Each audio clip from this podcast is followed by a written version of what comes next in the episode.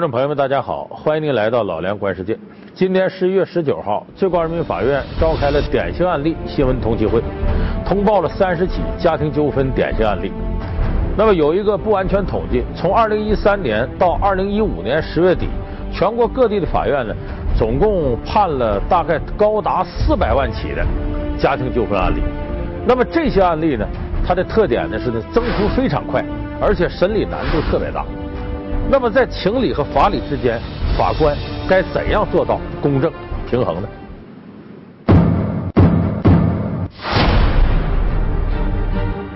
两年多，四百万件家庭纠纷案，复杂又棘手，法官难裁量。最高法此时通报三十起典型案例，有什么现实的示范意义？婚姻纠纷、财产分割、亲情面前如何为弱势群体主张权利？老人赡养、子女抚养，血缘之中如何为家事寻求法律公正？越来越尖锐的家庭矛盾，越来越庞大的案件数量，过渡时期为何要体现法律的强制性？有些滞后的法律又该如何与时俱进？本期老梁观世界，听老梁给你讲讲最高法管家事。一般来说呀，最高人民法院召开这个典型案例的新闻通气会啊，这是不多见的。这种通气会呢，大多数是在呢，就是社会上某一类案件突然间爆发，或者长久以来呢，在实用法律上面呢找不到恰当的出口。就说在法律在最短时间内得到修订的时候，那么怎么样处理这些多发的一些疑难案件呢？那么往往要根据判例。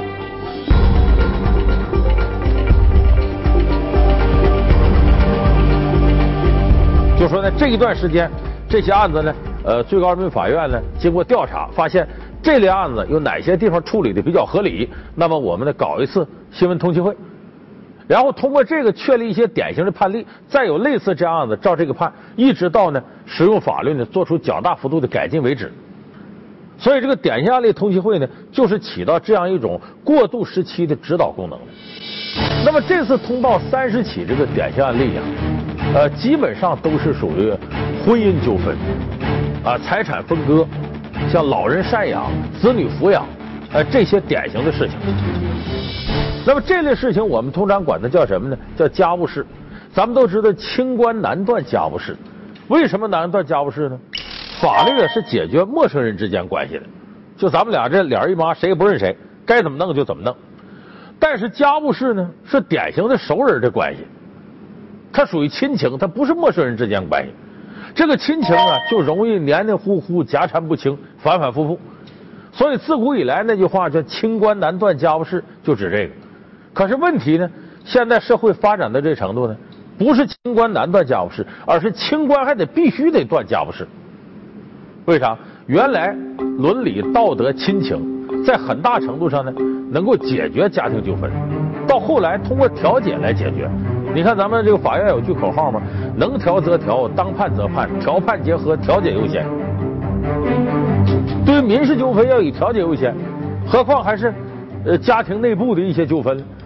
可是现在随着社会发展呢，这个经济社会出现诸多的一些和以前不一样的情况，家庭纠纷这个矛盾越来越尖锐，审判难度越来越大，光靠调解是非常费劲的。就是法律必须在这时候有一个明确的呼应。再另外一个呢，家庭纠纷呢，大多数涉及财产分割，因为两口子离婚，财产分割啊，抚养老人，呃，赡养老人，抚养子女，这都涉及到财产分割。但现在这财产分割跟过去可不一样，呃，在过去，你比方说二十年前，财产分割很简单，也没啥呀，家里这点东西在这摆着呢，这几大件怎么分啊？无非缝纫机归你，电视机归他，再有个房子一分完事儿。但是现在这个经济社会啊，财产状况特别复杂。有很多都不那么容易分，你比方说股票，你比方说基金，啊，期货，股权，它这些虚拟的货币，你怎么去分？特别难。而且这个产权复杂化以后呢，你中有我，我中有你，你包括路权、矿权、地权，这东西怎么分？有的时候你看农村婚姻，你这个到城市里去打工了，农村原来那宅基地的权利和土地的承包权，你俩人怎么分？要离婚了，涉及这方面财产纠纷怎么弄？因为现在财产产权比过去复杂多了，所以你这个调查取证也比过去难，分割也比过去难。而这方面咱们的法律呢，并没有百分之百的能完全跟上。所以出现一有这个案子呢，有的时候地方法院呢无所适从。这类案子现在是所有地方法院公认，审判难度特别大。那么。我们说那就修订法律呗，可是，一部法律的修订啊，那是要长时间讨论的。一旦形成条文了，那要慎之又慎的，而且要报批到这个全国人大常委会，最终经过审议通过，它是需要时间的。可是呢，这些案件的这种多发，它不等人呐，所以需要什么呢？很多有智慧的法官，了解中国国情的法官，根据实际情况呢，做出符合大多数弱势群体利益的这种公正判断。那么这些。最后判案呢，形成了三十个，这次我们看到通报的一个典型的案例。所以这三十个案例里头呢，呃，大多数的你像这个婚姻纠纷呐、老人赡养啊、子女抚养啊，应该具有典型的判例意义。咱们今天就可以结合这些具体的案件呢，给大伙儿说说这方面的判例，我们应该怎么样去遵循。婚内就已经出轨，离婚后才被发现，这时受害方还能不能找后账？精神损害赔偿又该如何界定？家暴事件频频发生，公安机关应如何早期介入？受害方权益又该怎么保障？彩礼不是小数目，离婚后想要要回来，扔出去的彩礼是不是泼出去的水？哪几种情况彩礼必须还回来？事事关己，老梁观世界，最高法管家事，正在播出。咱们今天就可以结合这些具体的案件呢，给大伙说说这方面的判例，我们应该怎么样去遵循。那么这里边呢有，我觉得有这么五种案例啊，非常有典型性。第一种案例是哪一类呢？就是关于婚姻呢出轨的问题。就说呢，在婚姻当中谁不忠诚婚姻啊？谁有外遇了？谁外头有事了？给对方造成伤害。有人说这个婚姻法以前就有规定啊，就是你比方你俩人离婚了。你什么原因？说他外头有人了？你看他是过错方，你这方对婚姻很忠诚，你这边出轨了，那么分财产的时候就得向着受害那一方。对有过错方，那就少分点，这不就完了吗？可是你说他这个出轨了，你得证明。所以咱们有的人呢，雇这个私人侦探去跟踪，说他外头有人了，有小三了什么，跟着。喂，他们两个人在房间里面，你们再过十分钟上来。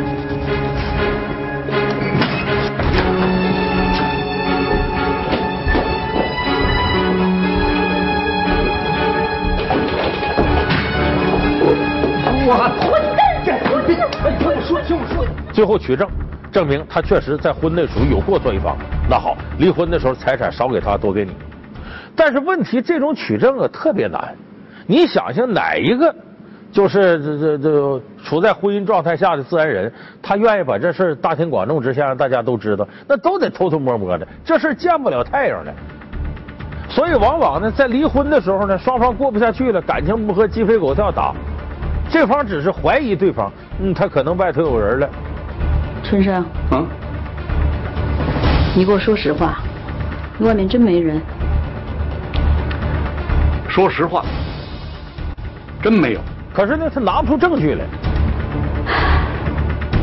离完婚之后呢，另外一方呢，首先提出离婚的，他外头有人那方啊，哎，感觉这如释重负了，呃，活动也比较自由了，哎，这时候。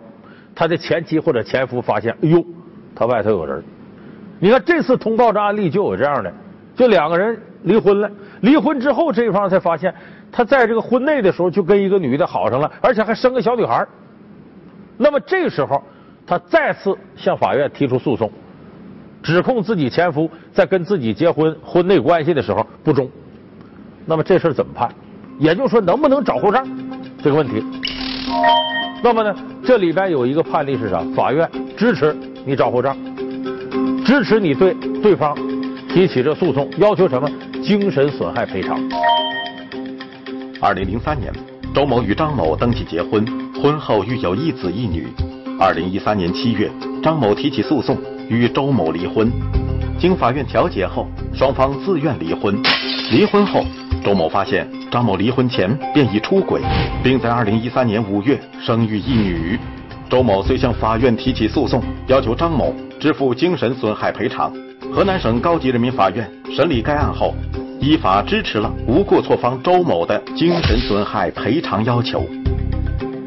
被告张某与原告婚姻关系存续期间，与他人有不正当男女关系的行为，并且生育一女，导致离婚，应当承担相应的民事赔偿责任，应当支持原告提出损害赔偿请求，即判令被告张某给付原告周某精神损害赔偿人民币一万五千元。我认为这个典型判例也是有意义的，哎，这就让那些在婚内不忠诚婚姻的人。他无论什么时候都要受到惩罚，就只要我做出了错事，我就要为我做错事付出代价。我说这一点从判例上来讲，这是非常积极的。现在需要的是什么呢？就这精神损害赔偿你怎么界定？啊，到底该赔多少？因为这个各地法院也没有统一标准，所以这个第一，把由于对方出轨对婚姻不忠造成的精神损害以赔偿的形式确立下来。第二个，赔偿标准到底是什么？这需要接下来的法律上决定。所以，这是我们说的第一类的呃典型案例。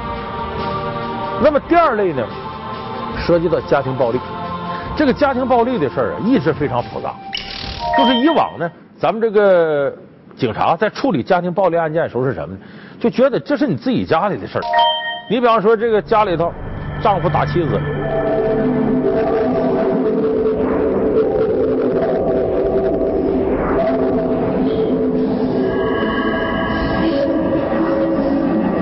报案，这警察来了。哎呀，你自己家事我们也没法管，劝劝吧。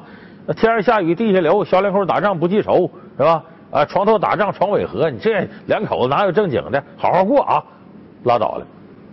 就是很多人觉得这个事儿呢是门里的事儿，甚至有一些很腐朽的传统观念呢，说这个不说叫小树得砍，小孩得管吗？往这上一套，叫打出的媳妇揉出的面。哎，这媳妇就得打，三天不打上房揭瓦，这就非常腐朽的观念。就是家庭暴力这一块的出警，我们在这点上要向美国这个国家学习。在美国，你要有这事儿，你只别说你动手，就你要有这言语上的威胁，我要打你，我弄死你怎么的？报警，警察马上来，第一时间先把这个言语恐吓者，或者说有明显施暴行为的人给拘留起来，先控制起来，因为你会危害到他人的生命健康。就说这一点，无论你是什么关系。就爹和儿子也不行，更别说两口子。所以就在这方面，咱们要做大幅度的改进，就绝不能小瞧婚内暴力。咱们现在婚内家庭暴力出现的情况还比较多。现在这次呢，通报案例里有一例呢，就是讲这个事情，就说这个两个人呢，呃，男的打女的，这两口子，这女的受不了了，起诉离婚。不仅离婚，我受被你打了，我是受害者，要求你赔偿。那男方就说：“这离我都同意你离了，我还赔你什么？”最后法院判的是不仅离婚，男的还得赔这女的钱。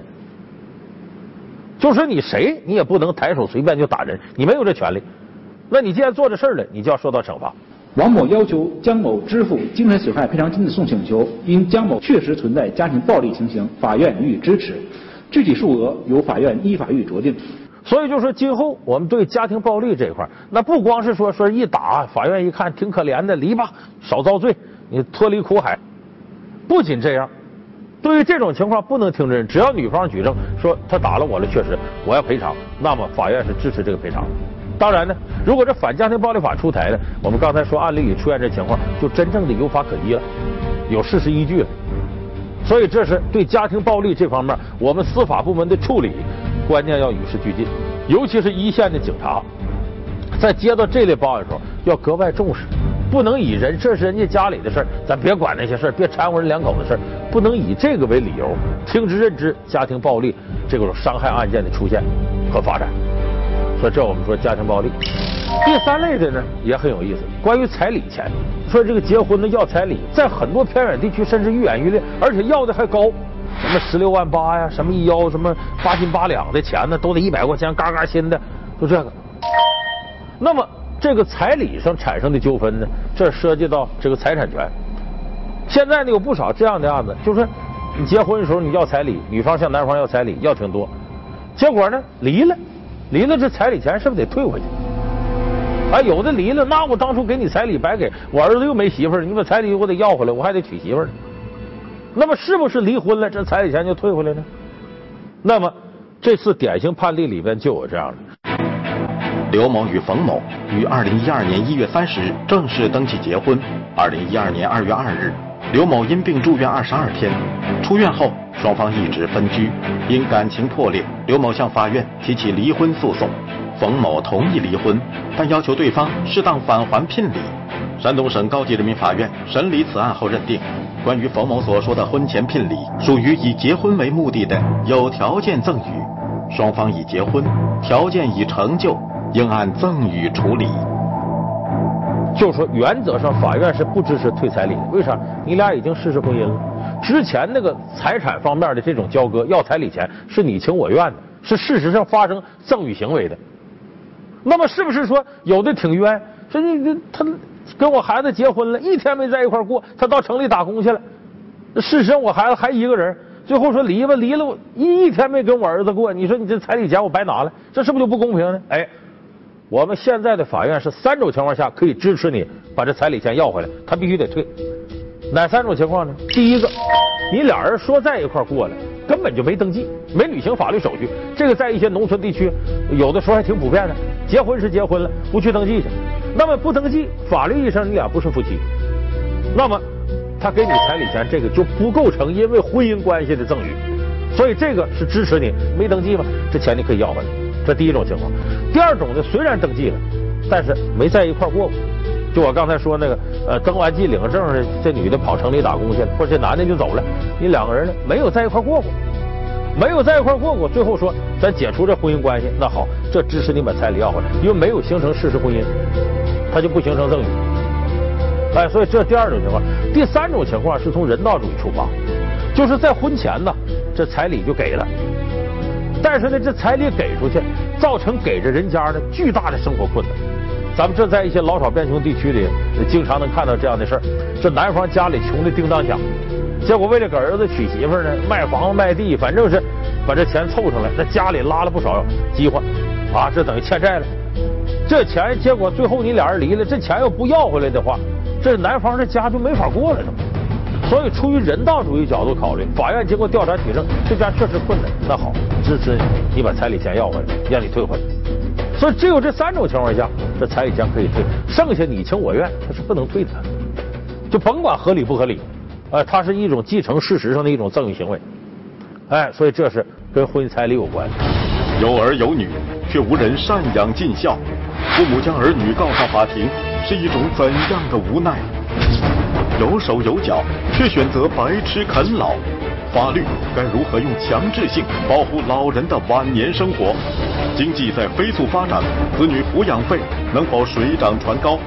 社会在快速变革，法律该如何跟上时代步伐？老梁观世界，最高法管家事，稍后播出。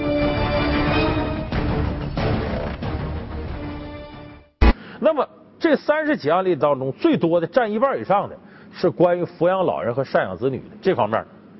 这个事情更加复杂，复杂在哪儿呢？就是我刚才说的，这个亲情的关系啊，你说两辈人之间的关系，上下辈儿，有的时候啊，这天底下老人呢，你看着孩子不孝，他来气，可是你要真告上法庭呢，一时气愤之下告上法庭，回头老人还后悔，说你说这咱爷俩两辈人这何必呢？所以这种事情反复很大。原来是呢，绝对以调解为主，但是现在看呢，不好弄。你看呢，咱们举几个有关这个呃赡养老人方面的，就有的时候呢，靠亲情解决不了这问题了。有那么个案例呢，就说这个儿子呢不孝顺母亲，这母亲都都都七十多岁了，呃家里经常没吃没喝呢，儿子不管，啊自己在外边这个闲逛，不管老人。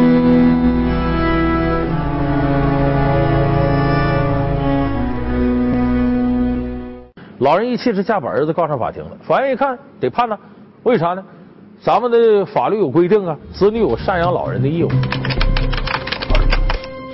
这个赡养老人的义务不是说你带条件的，有的说 我也不要房子，我也不要他家产，我就不养活他，那不行。你有赡养老人义务，甭管老人给不给你这个家产，让不让你继承，你都得赡养老人。所以法院判这儿子呢，这个每个月把这个老人吃喝的米面呢买好了，给老人拿去。当时呢，法院判呢，就说你不给老人也可以，你送到我们这儿，我们给你送也行。结果判完了之后，这十多年，这儿子始终就是拗不过来这劲儿。就娘俩这事儿是我那时候没管你，我寻我后来我还后悔了呢。可你把我告诉法庭了，你让邻里都戳我脊梁骨，我都丢人了。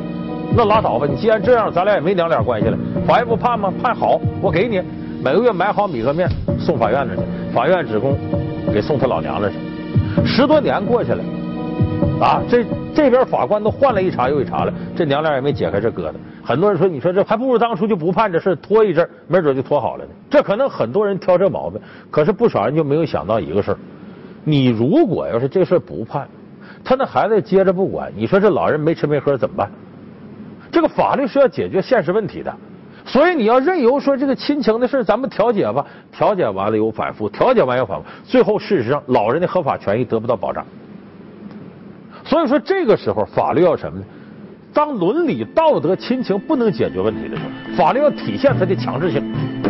就你不能光在那儿调解又什么的，得有一些强制行为。你看这次典型案例有一个很有意思，在北京发生的，就说这个年轻人呢，大学毕业以后呢，哎就不上班，我就在家天天打游戏，宅在家里头叫外卖啃老，反正你爹妈就该养活我，你凭啥不养活我呢？而且这都已经二十七八了，不上班。那爹妈说：“你出去自己自立自强去，别赖在家里头。”他也不听，完了经常还张嘴就骂自己爹妈，甚至动手打爹妈，没办法把他告上法庭了。法院判呢，就是责令这孩子已经成年人，必须搬出他爹妈家。这个判决书下来，几乎所有人都认为啊没用。那爹妈还能真把孩子撵出去？那孩子不搬能咋的？你摊上这儿子你就认了吧。但是最后法院采用强制的方式，派法警把这儿子从屋里给抬出来了，把这东西都拿出来了。这孩子又哭又闹，没人可怜他。所以这时候法律体现强制力，这才能保障老人的合法权益。如果你本着调解慢慢来，很可能老人到最终陷入很凄凉的境地，因为时不我待。有的老人那么大岁数还能活几年，你再调解来调解去，他在为数不多的这个剩下的生命里边还遭透了罪，你何必呢？所以我说，这是有关这个赡养老人方面的一些典型的这个案例。还有的是呢，子女抚养，子女抚养这一块呢，也出现了一些与时俱进的新的情况。什么情况？你像比方说离婚之后，说这个孩子，呃，他妈带着，那他爸呢给抚养费，房子和钱你都留着，以后你只要付乐乐的抚养费就行。这个抚养费怎么给呢？有的就一次性结清。啊，就说算这孩子，比方十一，现在到十八岁成年呢，还有七年，一个月生活费多少？呃，这个生活费乘以十二，再乘以七，最后算一笔总账，一次性给你。可是给完了，法律意义上终结了吧？没完事儿，为什么呢？这孩子长大是七年时间，这七年间物价上涨啊，各种各样因素在那，你当初一次性给的生活费不够了，那怎么办？那能由他母亲一人负担吗？这明显就不公平。所以就说现在的这种判决方法呢，就是呢，一次性给完了也可以再申请你这一方给抚养费，法院是支持的，不是当初你一次性给完了或者定下每月给多少多少年都不变，不是那个样子。所以像这些判例呢，都是着眼于解决这些年呢比较高发的这些家务事案件。这些案件有很多东西呢，现在使用法律很困难，有些东西根本不在现有的法律框架之内，必须呢得根据中国的实实在在的国情、具体的情况，法官在自由裁量权上做出灵活的这种判断。所以我们更多是呼吁呢，呃，结合这个全国多发的这两年的四百多万起有关这个家务事的案件，咱们法律专家和司法工作者应该积极考虑怎么样修订我们的法律，让我们的法律尽快适应这个飞速发展的社会。